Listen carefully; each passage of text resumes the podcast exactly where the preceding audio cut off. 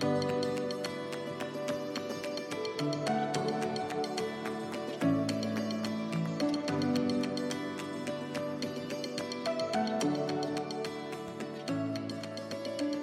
and welcome to Sacramentum, a podcast by and for the Parish Church of St. Jerome. If you're not a member of our parish and are joining us today, we're glad you're here. We are an inclusive Catholic community that offers all the church's sacraments to all of God's people. I'm Sam Beck, and I'm joined by our pastor, Father Joshua Shawnee, and our director of Christian education, Josh Beck.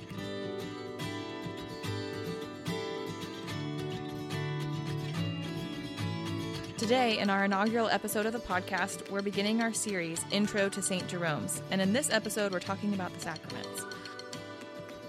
Um, but before we get into that discussion, since it's our first episode, I thought it would be helpful to give just maybe a brief history about how St. Jerome's came to exist and why and by whom, etc., um, which I think will flow into our theme of all sacraments for all people. But Yeah, so St. Jerome's is kind of an odd beast. It's a strange place, wonderfully, delightfully strange place.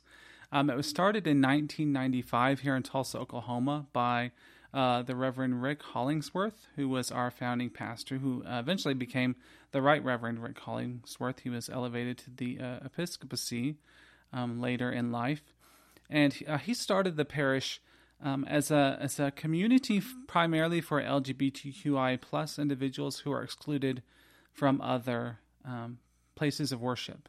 Um, initially, the parish was very Anglican uh, in orientation. That was uh, Father Hollingsworth, now Bishop Hollingsworth's uh, faith tradition, uh, coming into uh, ordination in the priesthood. Um, and so the church had a very distinctive Anglican feel. It was um, kind of an independent Anglican community. Um, a lot has changed in that in in the time since 1995. A whole lot has changed, and as the Episcopal Church has become more and more inclusive of the LGBTQI plus community, um, there was less of a need for Saint Jerome's to maintain uh, that Anglican identity, um, and so. Uh, over time, slowly, we gradually kind of uh, drifted a more Catholic uh, direction, uh, embraced our old Catholic identity and roots, um, and grew in that direction. Yeah, and so it's it's grown and changed. I started attending this parish uh, back in I think '96 or '97. Was a kid at the time. wasn't even driving uh, yet. So my friend Lara Lawson and I uh, would come in and uh, drive in from Grove, Oklahoma, all the way to Tulsa, about an hour and a half drive, I think, uh, to Yeah. go to uh, St. Jerome's, which was this delightfully odd um, and inclusive and affirming Anglican and Catholic faith community. Um, it's grown and changed over over the years. Uh, seen a few different clergy people, um, been through a few of those independent Catholic and Anglican denominations, and finally settled really into becoming a fully independent parish, uh, which is what it is today. Um, and so, yeah, so that's kind of a, a rough uh, explanation of St. Jerome's, its history, um, and how we got to where we're at today. okay, Where was the church when you started going? So the very first time I attended, it was in a nursing home on Brookside, or not a nursing home, a funeral home on Brookside. oh yeah, I've heard about the funeral. Yeah, and it was so funny. Uh, we showed up and it was very small uh, back then, and in fact, there were more people serving at the altar than there were in the congregation in the nave where the people sat. Uh, it was uh, Lara, myself, and one other person were the only people besides the people sitting at the altar, and so it was a really interesting uh, place because they didn't own this building that they this beautiful uh, facility that that that we now own. Um, so yeah, we we met at a funeral home on Brookside, and we would have parish fellowship out where they parked the hearses. So No. yeah, yeah, that was uh, some of my earliest memories. By Saint- parish fellowship, do you mean like a cookout? Like a So uh, yeah, I'm so en- like, I'm envisioning a barbecue. well, we never did barbecue. It was like the after fellowship with like cake and punch. okay, It was like in the garage where they kept the hearses.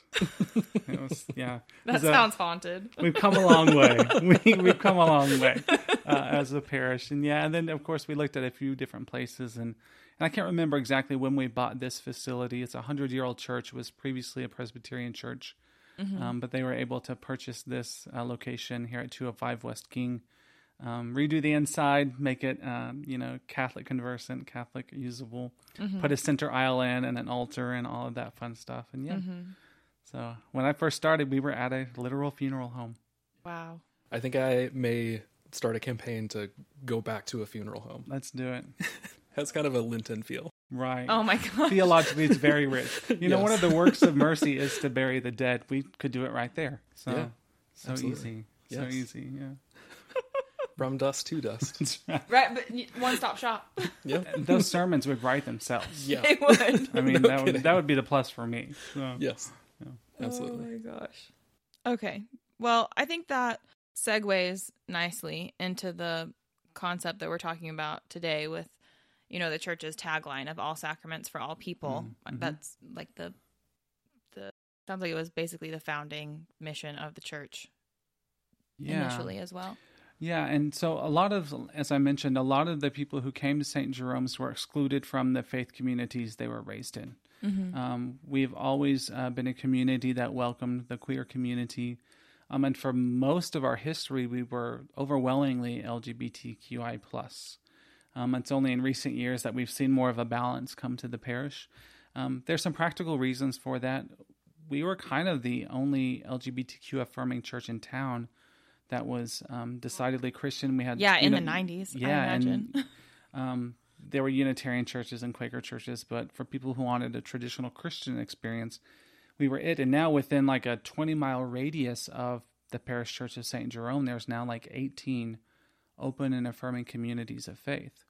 Um, so in the same way that we kind of no longer needed to be Anglican because the Episcopal Church became more inclusive, um, as other churches have become more inclusive, our outreach uh, to the Tulsa community has expanded beyond the LGBTQI community um, to other groups of people. And one of the primary groups of people are uh, Roman Catholics who are unhappy um, with their own faith tradition, uh, who feel that the church is exclusionary, particularly when it comes to sacraments. Uh, for instance, um, withholding uh, the sacrament of Holy Eucharist to those who are divorced, or withholding the sacrament of ordination to women, or uh, openly LGBTQI plus individuals. Um, and so, as a community that has always been affirming and welcoming of all people, uh, we that's really at the core of who we are. Um, we really strive to share all of the church's seven sacraments with all of God's people. Uh, if you're a woman and you uh, want to seek ordination, that's something we support. Uh, if you're a queer person and you want to get married, um, that's something we support. So we try to live that charism of all sacraments for all people. Definitely a weird place. Yeah, yeah. It works for us though. Yeah. No, it works for us though, and we've seen a real uh, influx of people who, um, who even though not themselves, you know, are being withheld sacraments, want to worship or raise their children in an environment where uh, inclusion is the norm, um, and uh, inclusivity is the norm, um, and that those sacraments are really um, extended to everyone, all of their friends and family and relatives and Yeah. yeah it's kind of it's kind of been interesting to see that unfold So I am glad you kind of touched on that sort of the all people half of that um of that phrase, like all the different ways that the church is inclusive. Um I think it would be helpful for us to talk about what the sacraments are. Like what does that mean? A lot of our people are are members and people are not, you know, we're not from a Catholic background. So yeah this is a really um, interesting parish in that the majority of and i mean vast majority probably close to 80% of our participants are converts to catholicism so they come from a variety of faith traditions uh, quakers pentecostals uh, charismatics baptists you know presbyterians former roman catholics uh, they cover the spectrum and so everyone comes uh, to st jerome's from a different place um, but we all meet at the sacraments and so that's at the core of who we are um, as Catholics. There are seven sacraments. We embrace all seven of the Church's sacraments uh, baptism, confirmation, Eucharist, uh, penance or reconciliation, also known as confession, um, anointing of the sick, matrimony, and holy orders. So those are the 7 sacraments. It's really helpful for us to think about the sacraments, those seven sacraments, kind of being divided up into three different groups. Um, we call them the sacraments of Christian initiation, which include baptism, confirmation and Eucharist, uh, the sacraments of healing, which includes anointing of the sick, but also confession or penance and reconciliation. Um, but then the sacraments of vocation or service, which uh, would include holy matrimony, marriage, and holy orders. Um, people who are ordained to be uh, bishop, priest, and or deacon. Mm-hmm. So those are the seven sacraments that kind of fall into those three uh, loose categories. Yeah, and we'll dive more into those. But before we go into like each individual sacrament, what it is, why it exists, that sort of thing, like I am curious to hear your thoughts on what what is a sacrament, what makes something a sacrament. I think the phrase that I have read, um, I think it's uh, it may be used in the Catechism of the Catholic Church that it's um, it's an efficacious sign of God's grace. Um, so that encapsulates the fact that it is a sign um, that when doing a sac- sacrament, um, there is a whole ritual behind it. Um, that it is uh, you're embodying something, uh, a story, even when you're uh, bringing about that sacrament. But it's not just a sign or a symbol or something like that, but it brings about what it symbolizes. Um, it affects the thing that it's talking about in that moment. Um, so when you take the Eucharist during Mass, that whole process is building up. It's telling you the story that it is a table where you're eating and it is the body and blood of Christ. And that's what it gives you. Um, it actually gives you the body and blood of Christ, and you get to um, have the grace of sharing in the life of Christ through that.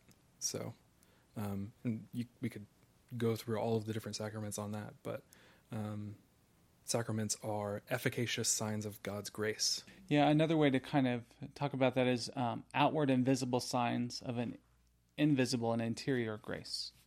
Um, and so, one of the my favorite things about the sacraments is uh, they're rooted in human life. Um, they're rooted in the elements. They're rooted in things we can see and touch and smell and hear. Um, there's a real uh, sensuality to them. They're grounded in human experience, and we think about the oil that is used for confirmation or uh, anointing, um, uh, the uh, bread and the wine that are used in the Mass, the water that's used in baptism.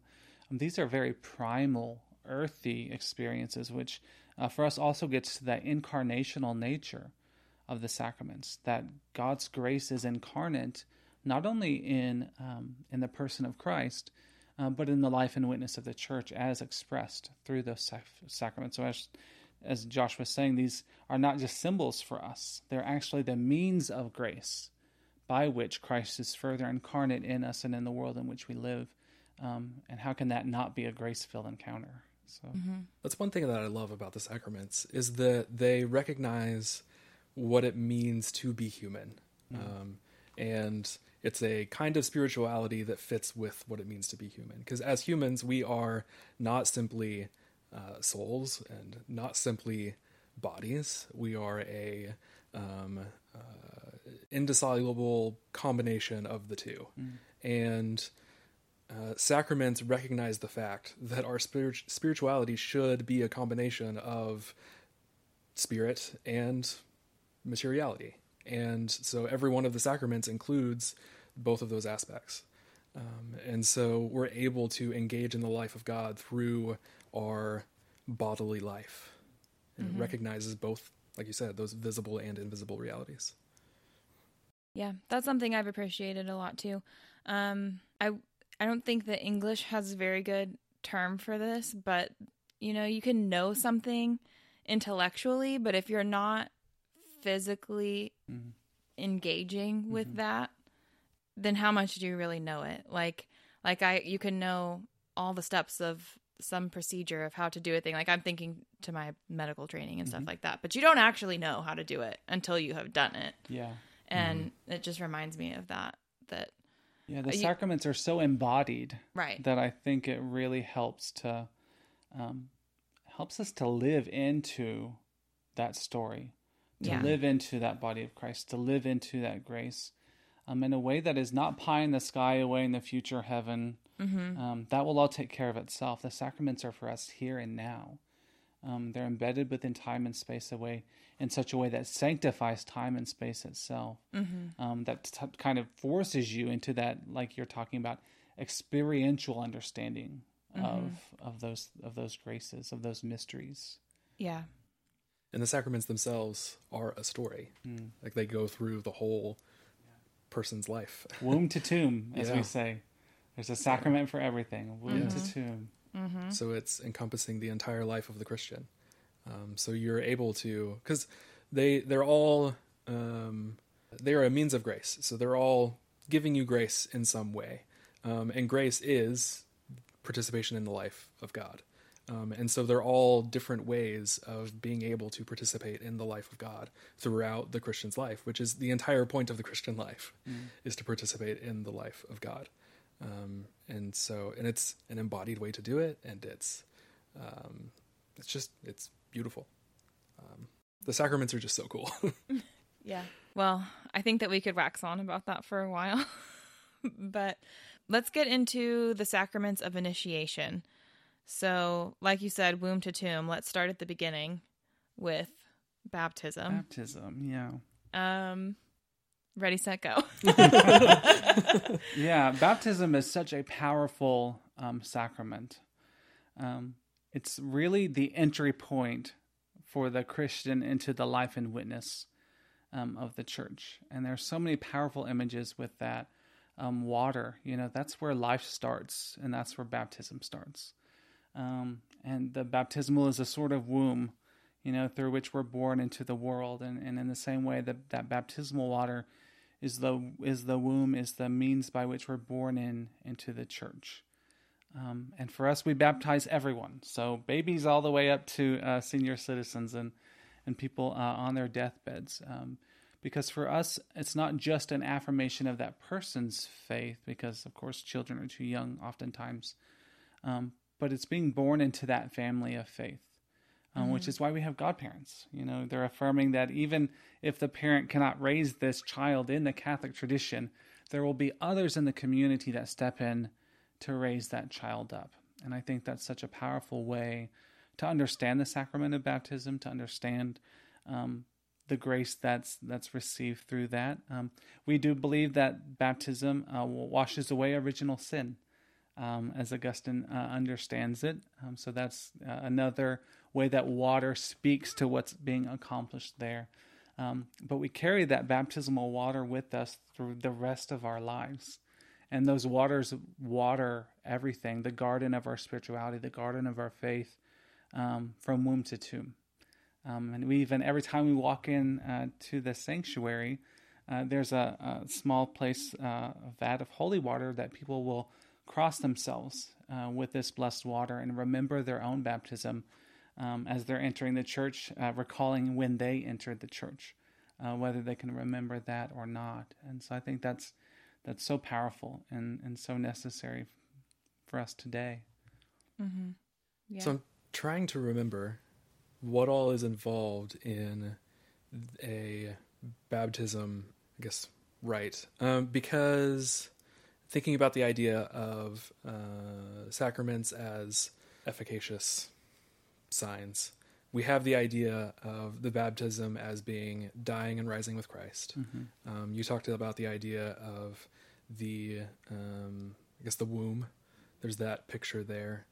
Um, but also, it's so it's bringing about forgiveness of sins through dying and rising of Christ, bringing about new life through that um, um, coming out of the womb, um, and then the other effect is that you're grafted into the Christian community. What are the ways that um, that is symbolized in the baptism? Yeah, so in the earliest days of the church, um, the baptismals were quite large, and people would literally walk down into them. Um, and in some Protestant churches today, they're still quite large, and and so a person is laid back into the water, buried with Christ, and then raised with Christ. Um, in most Catholic churches, some of uh, the larger ones still have large baptismals, but ours is quite small, um, and so we we pour. Um, but it's a symbol of the washing of that sin um, away. Uh, and so a few things happen. Um, so uh, the child or adult uh, comes forward and uh, they have to affirm their baptismal covenant. If the child is too young, uh, the baptismal covenant is affirmed by their parents and godparents. We do what's called a minor exorcism rite uh, here at St. Jerome's. We place blessed salt in the water um, and ask that the, the baptismal candidate or their parents and godparents um, renounce Satan and his works, and then I, I will even sprinkle the blessed salt uh, on the, the heads of the individuals. After Do you know that, why salt is used? do what? Do you know why salt is used? That's a good question. Yeah, so salt has always meant uh, stood for purification. Oh, okay. It's also something Oh, of that makes sense. great value. It has and it uh, preserves.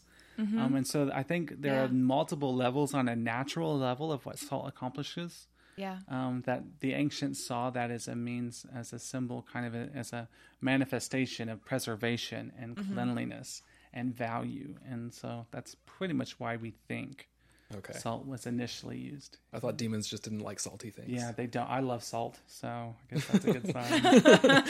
that is a good sign. Yeah. So, uh, so after they, uh, you know, we, we bless the water and we place the, the salt in the water and we go through what we call the minor exorcism, right? Uh, they're brought forward um, and they're baptized. Uh, we pour three times in the name of the Father and of the Son and of the Holy Spirit.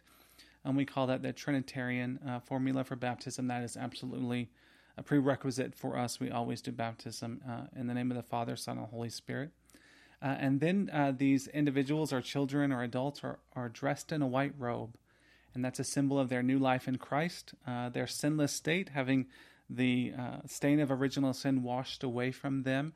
Um, it's also uh, a, an ancient um, reference to uh, the book of Revelation, where we hear in the book of Revelation the great white robed um, army of martyrs and saints in heaven uh, singing uh, the praise of God before the, the throne of the Lamb. Um, and so they're taking their place in that great uh, crowd, and that great crowd of witnesses, um, singing Christ's praise for eternity. Um, we also anoint them uh, on in oil, which is a symbol of preservation again of, of the work and power of the Holy Spirit, of being anointed and set apart. Anoint them in the name of the Father and the Son and the Holy Spirit. Um, and the last thing we do is light a, a candle for them uh, off of the, the big Paschal Christ candle and hand that to them or to their parents. And that's a symbol of the light of Christ that now lives inside of them. And so those mm-hmm. are some of the, the things that kind of play out in the sacrament of baptism. Mm-hmm. It's a very rich sacrament. There's a lot going into that one. There's a lot. There's a lot going on. A lot going into that.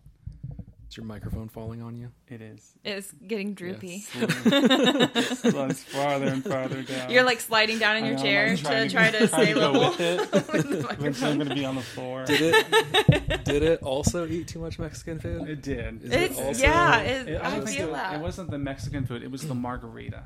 I think. Oh. that really- Oh, yeah, yeah. Me too. Microphone. Me too. So, yeah. I liked that you were doing the uh, hand cupping of the uh, water as you were explaining that. Yeah. Yeah. For all of our podcast listeners. yeah, exactly. They couldn't see it. I'm a priest. You know, we have these things embedded in us. We, you know, Yeah. Yeah, because uh, that's a really uh, funny point because the gestures are also really important. Mm-hmm. Um, not only like the water, but there are so many gestures that go in. Mm-hmm. Um, and I think it's you you're the one who said some everything means something. Like Right. Every ritual gesture, every word is really thought out and really planned in such a way to convey the truth of that grace that is occurring um, within the life of the Christian at that moment. So yeah. So we're burying them with water, physically burying them with water, and Have fun editing that. raising their, their life out. yeah. For the listener, he just did the the uh, gesture again, and this time he hit his microphone stand. Yeah. Microphone So emphatically. Yes. Yeah. Yeah. There's a lot of lore in Catholicism. It's very deep. Yeah. Yes. Very deep. Yeah. Yep. So, is there a way in which? Um, oh, actually, I wrote this in the the notes, so I think I'm taking Sam's. Um, I yeah I know you Job did a little bit ago, and I was like, take it away, Josh. okay, my bad. Is there a way that this looks different at St. Jerome's than it does at other Catholic churches? Um, a way in which uh, we do baptism as you know for all people in a way that is different. No. And I think that's probably a good thing um, because baptism is kind of the thing that all Christians share. Mm-hmm. Um, and so I, I think it's good that we follow a very standard standard practice. Yeah. Um, It might be the only one that's not different. yeah, that confirmation is not different for us. penance and reconciliation aren't different, but yeah, yeah. Okay. A lot of our sacraments are practiced in a very kind of a different way. much more open and inclusive way. yeah. Um, so yeah, we do invite uh, children to come forward and to kind of gather around, but I, I think others do that as well. But yeah, Mm-hmm. our our baptisms are very standard. Yeah.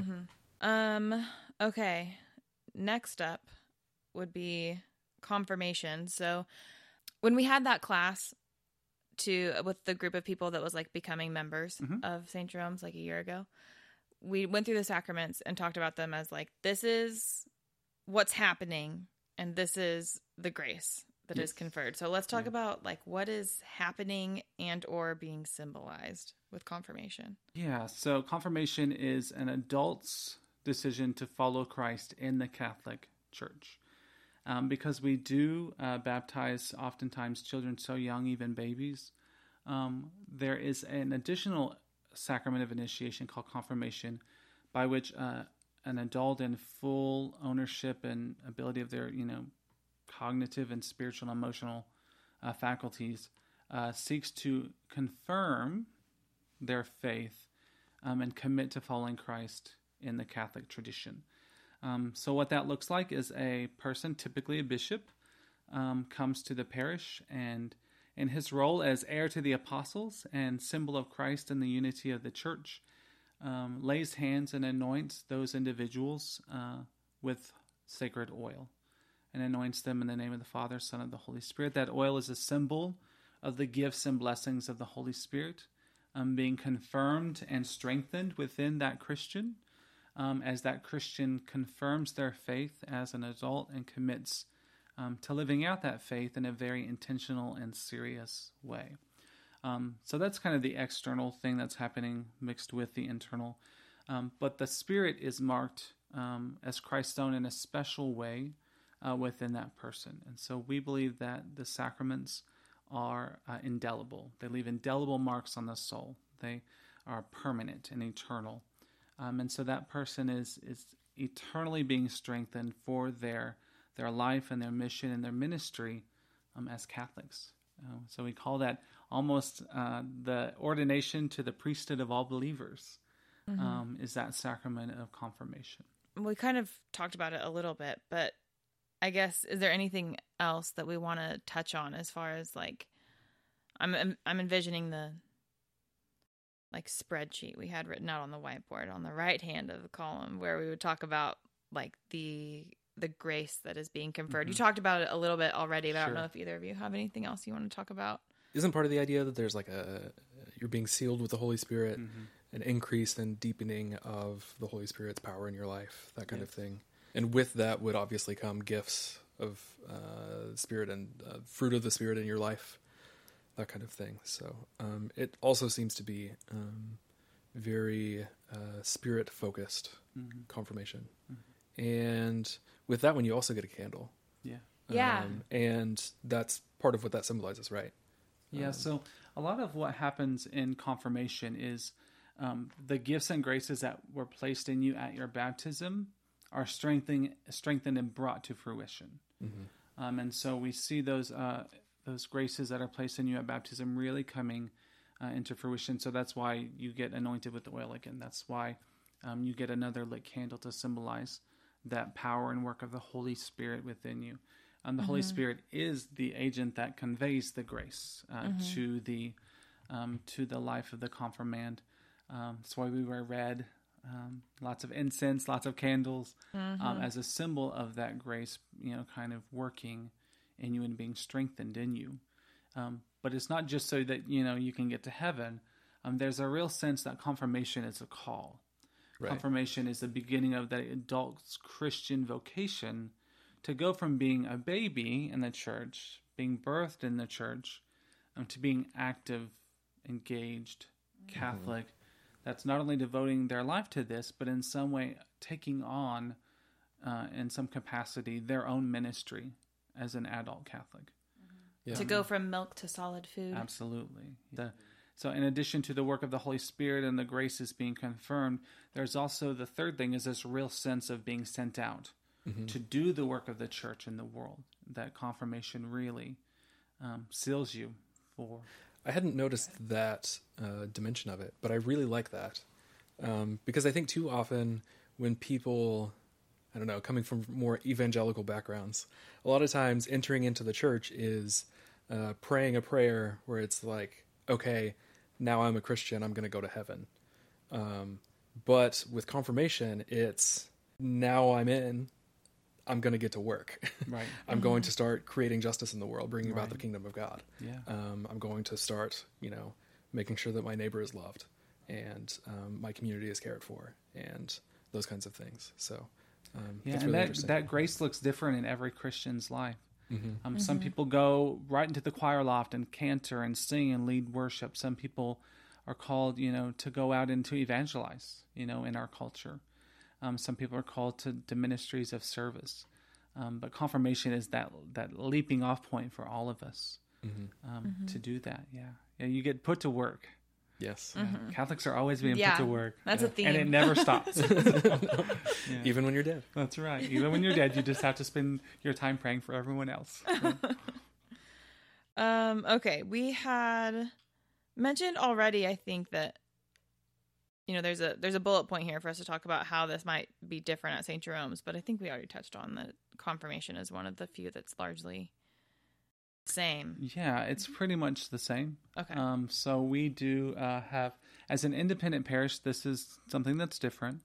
Um, as an independent parish, we don't belong to a larger communion or community. So the parish itself um, is independent. So we actually call in a bishop. Um, uh, usually, the, the the communion or community that the clergy is associated with um, calls the their bishop, and that bishop comes in. And so, um, uh, I'm the pastor of the parish. I serve uh, in as part of the Society of Mercy, and so our bishop's name is Will. And so we actually bring Will in from Kentucky. Lovely. Uh, flies in from Kentucky to to serve um, in that capacity. So we actually invite a bishop in um, to our independent parish, and, and he provides or she provides uh, that sacrament for us. So that is some way that St. Jerome's is kind of different. Um, as an independent parish, uh, the parish doesn't have a bishop; the clergy do, and so the clergy calls their bishop, and then yeah, we we bring in a we fly in a bishop uh, from out of the area that confers that sacrament.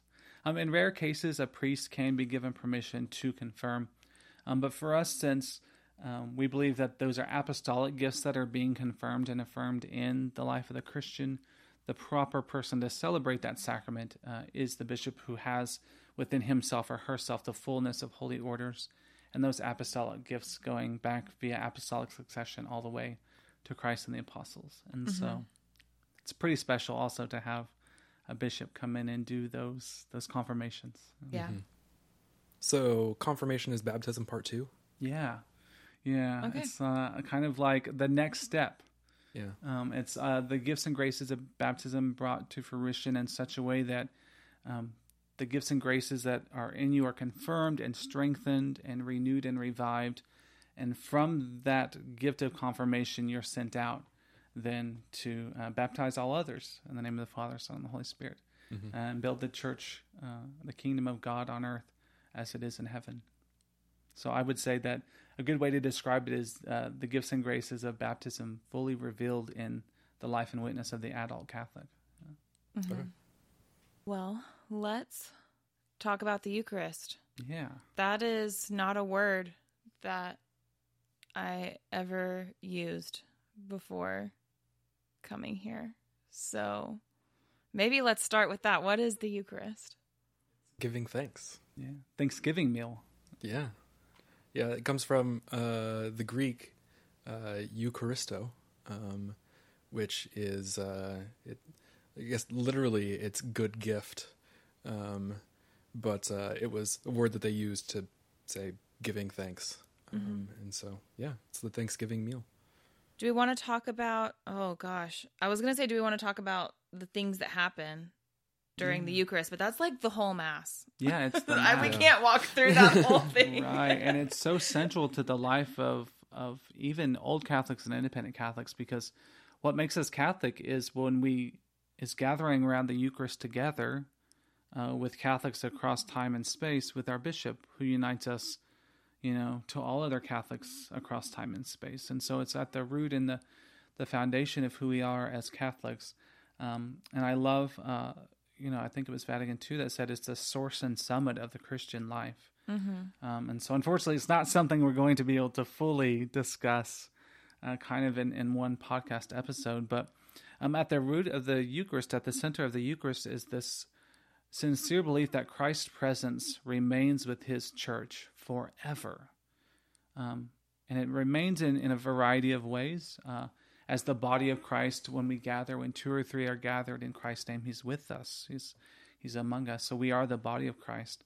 Um, but as Catholics, we believe that through the holy sacrifice of the Mass, um, Christ is made physically present in the elements of bread and wine, of Holy Communion. Um, and so, through the miracle of transubstantiation, um, when a priest in valid ap- apostolic succession um, calls down uh, the Holy Spirit, what we call epiclesis, um, prays the words of institution that Christ Himself spoke upon these elements, that the whole the work of the Holy Spirit makes those elements, um, to to quote to quote Aquinas, uh, through transubstantiation um, the very body and blood of Christ. Christ is really and truly present with the body of Christ at that moment. Um, and so, yeah, it's a, it's the miracle we get to experience every time we come to church. Um, and it's really defines who we are as Catholics, our work in the world. It's the source and summit of our life as Christians, is this mm-hmm. sacrifice of the Mass and Christ's abiding presence with us. Um, as he says in Scripture, to the very end of the age. Mm-hmm. I like that phrase, source and summit. And it reminds me of my favorite thing that you say during the Mass before the Eucharist um, receive what you are, become what you receive, yeah. the body of Christ. Yeah, that's actually a paraphrase. Uh, that's actually not part of the, the Mass text, the liturgy text. That's a paraphrase of some of my favorite of St. Augustine's writings, hmm. mm. um, of his teachings, because I think it really does summarize that source and summit theology. Mm-hmm. Um, it's at once the feast that we enjoy um, as as Catholic Christians, but also a foretaste of the feast that is to come.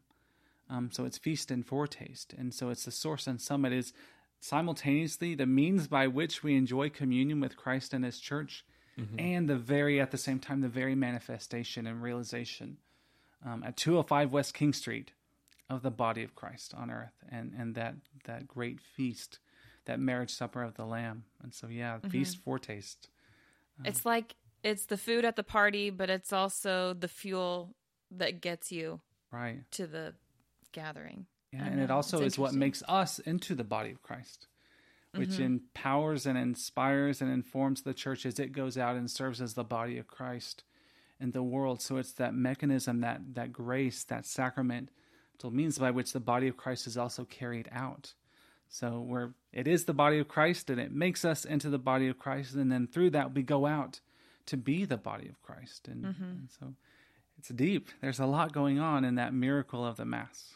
Yeah. I think what you just said, Sam, is another example of that of it being a, an efficacious sign, because uh, that idea of being a feast that is also the source is kind of what food is. right. Um, and so uh, it's doing what food does, mm-hmm. um, but just in a spiritual way. Um, and so we are taking in the body of Christ to become the body of Christ. There's actually uh, a quote from Aquinas that I discovered the other day on. I this. always want to hear a quote from Aquinas. Okay, I figured I figured you would enjoy it. down to hear Aquinas. yeah. So talking about the Eucharist, he said, "For the food is not changed in th- into the one who eats it, but turns the one who takes it into itself. And mm. so this is a food capable of making man divine and inebriating him with divinity." Mm. I love that. I think Aquinas just said, "You are what you eat." That's right. Yes, that's right. And if what you're eating is Jesus, right, that's what that's the Eucharist what you is. become. Yeah, yeah. I think one of the things that is unique, and I hope I'm not jumping on it. your question here, um, but you've been talking about the ways in which we are different, you know, compared to other Catholic communities. One of my favorite things about St. Jerome's is we have what's called an open table. Mm-hmm. Um, and so, a lot of, for instance, in the Roman Catholic Church, not only do you have to be a Roman Catholic, you have to be a Roman Catholic in good standing in a state of grace, having no mortal sin on your conscience. And so, um, in order to receive, uh, we believe that um, this, the sacrament, the Holy Eucharist, can draw us into the very presence of Christ. And so, because of that, we have an open table, open communion. So, not only uh, do we encourage all Catholics to receive communion as often as they can, um, we open that table to everyone. We have an mm-hmm. open table. Um, so you don't have to be a member of this or any church to receive Holy Eucharist with us, um, because we believe truly that that call to communion comes from Christ Himself. Mm-hmm. Um, and so it is Him who calls you to the table. It's not our table. Um, I'm a steward at that table. Um, and so we welcome everyone to join us to receive that sacrament because we truly believe if anything is going to change us into the likeness of Christ, it will be that Mass. Um, it will be that Holy Eucharist. Um, and so one of the ways that St. Jerome's is different is we have an open table, mm-hmm. um, which is pretty unusual uh, for a Catholic community. So we welcome everyone, and we get people from all different kind of backgrounds and no background and uh, children and noisy children all the way up to you know senior citizens and um, and for us it's a real symbol of what the kingdom of god really looks like mm-hmm. um, there are no gates uh, no gatekeepers at st jerome's um, we welcome all of god's children um, yeah. to the table and and really see that as again the source and summit uh, as the kingdom of god realized um, in time and space is our share our little tiny share in in that great church mm-hmm. that transcends time and space. Yeah, that's something I really appreciate about our mass. Um, my mom's side of the family is Roman Catholic, and so I have been to Roman Catholic mass a couple of times, but was I was not uh, raised in the Roman Catholic Church by any means. Um, and so it was always weird when we would go because we couldn't take communion, and I was I like didn't understand why or what that meant. Like I was a kid, but my parents were like, "No, you can't," and it just felt weird like like we we weren't the right kinds of Christian or we weren't Christian enough to participate. And I imagine that even if you were a member of that church and Roman Catholic, that it would be easy to feel that same way. Because, like you said, it's not just you have to be a member of the church, you have to be like in good standing and you have to wonder about whether you have sin on your conscience and all of those things. And it feels like that just is requiring people to get healthy before they go to the doctor. Mm. I think that's a wonderful way to put it. Can I use that? I'm going to yes. steal that. Yes, you can. Getting healthy, but to go to the doctor. I think that's exactly right. Um, so even if it's you know issues of sin in your life, what better way to draw near to Christ than to receive Him in the in the bread and the wine, to take His very presence? You know, what better way to draw closer to to the church, mm-hmm. to begin that spiritual journey toward Christ? Yeah. And so a lot of I, I love your you know talking about going to the doctor because some of the church fathers and mothers refer to the Eucharist as medicine for mm-hmm. the soul. Um, I also think it can be medicine for the community. Um, we talk a lot about unity. You know, we talk a lot about being the body of Christ and living into that call. Um, so it's not just good for us; it's good for the church to receive communion, to gather around um, that table together. I think it heals us, as we say, in body, mind, spirit, and community mm-hmm. uh, is healed through that Eucharist. And so that's another reason we have an open table. Um, it's part of our mission to heal the entire world. Um, and as a, a, member of the Society of Mercy, you know, that we practice that sacramentally. We extend that sacramental mercy uh, to all, that healing to all. Um, and the Eucharist accomplishes just that. So why would you turn someone away from that? Mm-hmm. Um, and then just on a practical level, I always stop as a pastor and try and ask myself, could I imagine Jesus saying these words? Mm-hmm. Could I imagine Jesus saying, "Oh, you've been divorced. Sorry, you cannot receive my sacramental presence." or can you no. uh, can you imagine Jesus stopping someone and saying, "Oh, you're dealing with a sin issue in your life, a struggle in your life. Sorry, stay in your pew." Mm-hmm. Um, I can't imagine Christ saying those words, and so um, I'm happy to be serving in a, in a parish where and we get to invite everyone to come trusting that that grace, that efficacious grace, will work in their life however it needs to. Yeah. Um, I think we have a perfect example of that in Jesus himself because mm. he uh, served to Judas. Judas. Yeah. so mm-hmm. it's like, of of course he wouldn't. Right. right. Yeah, and that's the He first turn it- communion. Yeah, Right. So, It all started there. So, Yeah. Yep. bam. Mic drop. Open table. yes, it just makes sense. It just Yeah. makes sense. We've got it figured out. Yeah. I think. Right? Just ask us. Do we have any other thoughts about the Eucharist? I don't know. It's amazing. I feel like this one's everybody's favorite. Yeah. no, we're definitely gonna do a whole like series where we do a, an episode over each Each sacrament. each sacrament or in, something. Dive deep. At least do an episode on the Eucharist because Mm-hmm. we need to talk more in depth on the Eucharist. I don't think we Um, can be Catholic if we don't do an episode on the Eucharist. Yeah. Right. I think you're right. And I, I I won't shut up about it. So Yeah, give me an opportunity to, to do that. Yeah. Yep. Perfect. I've only been Catholic for a year, and I'm already at the point where I have a hard time not talking about it. Yeah. Same. Same girl, same. You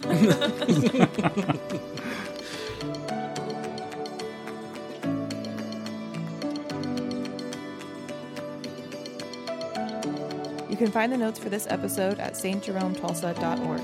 And if you're new here, it's also a great place to find out more about our parish. That's stjerometulsa.org. Thank you for listening to Sacramentum, and we'll talk to you next episode.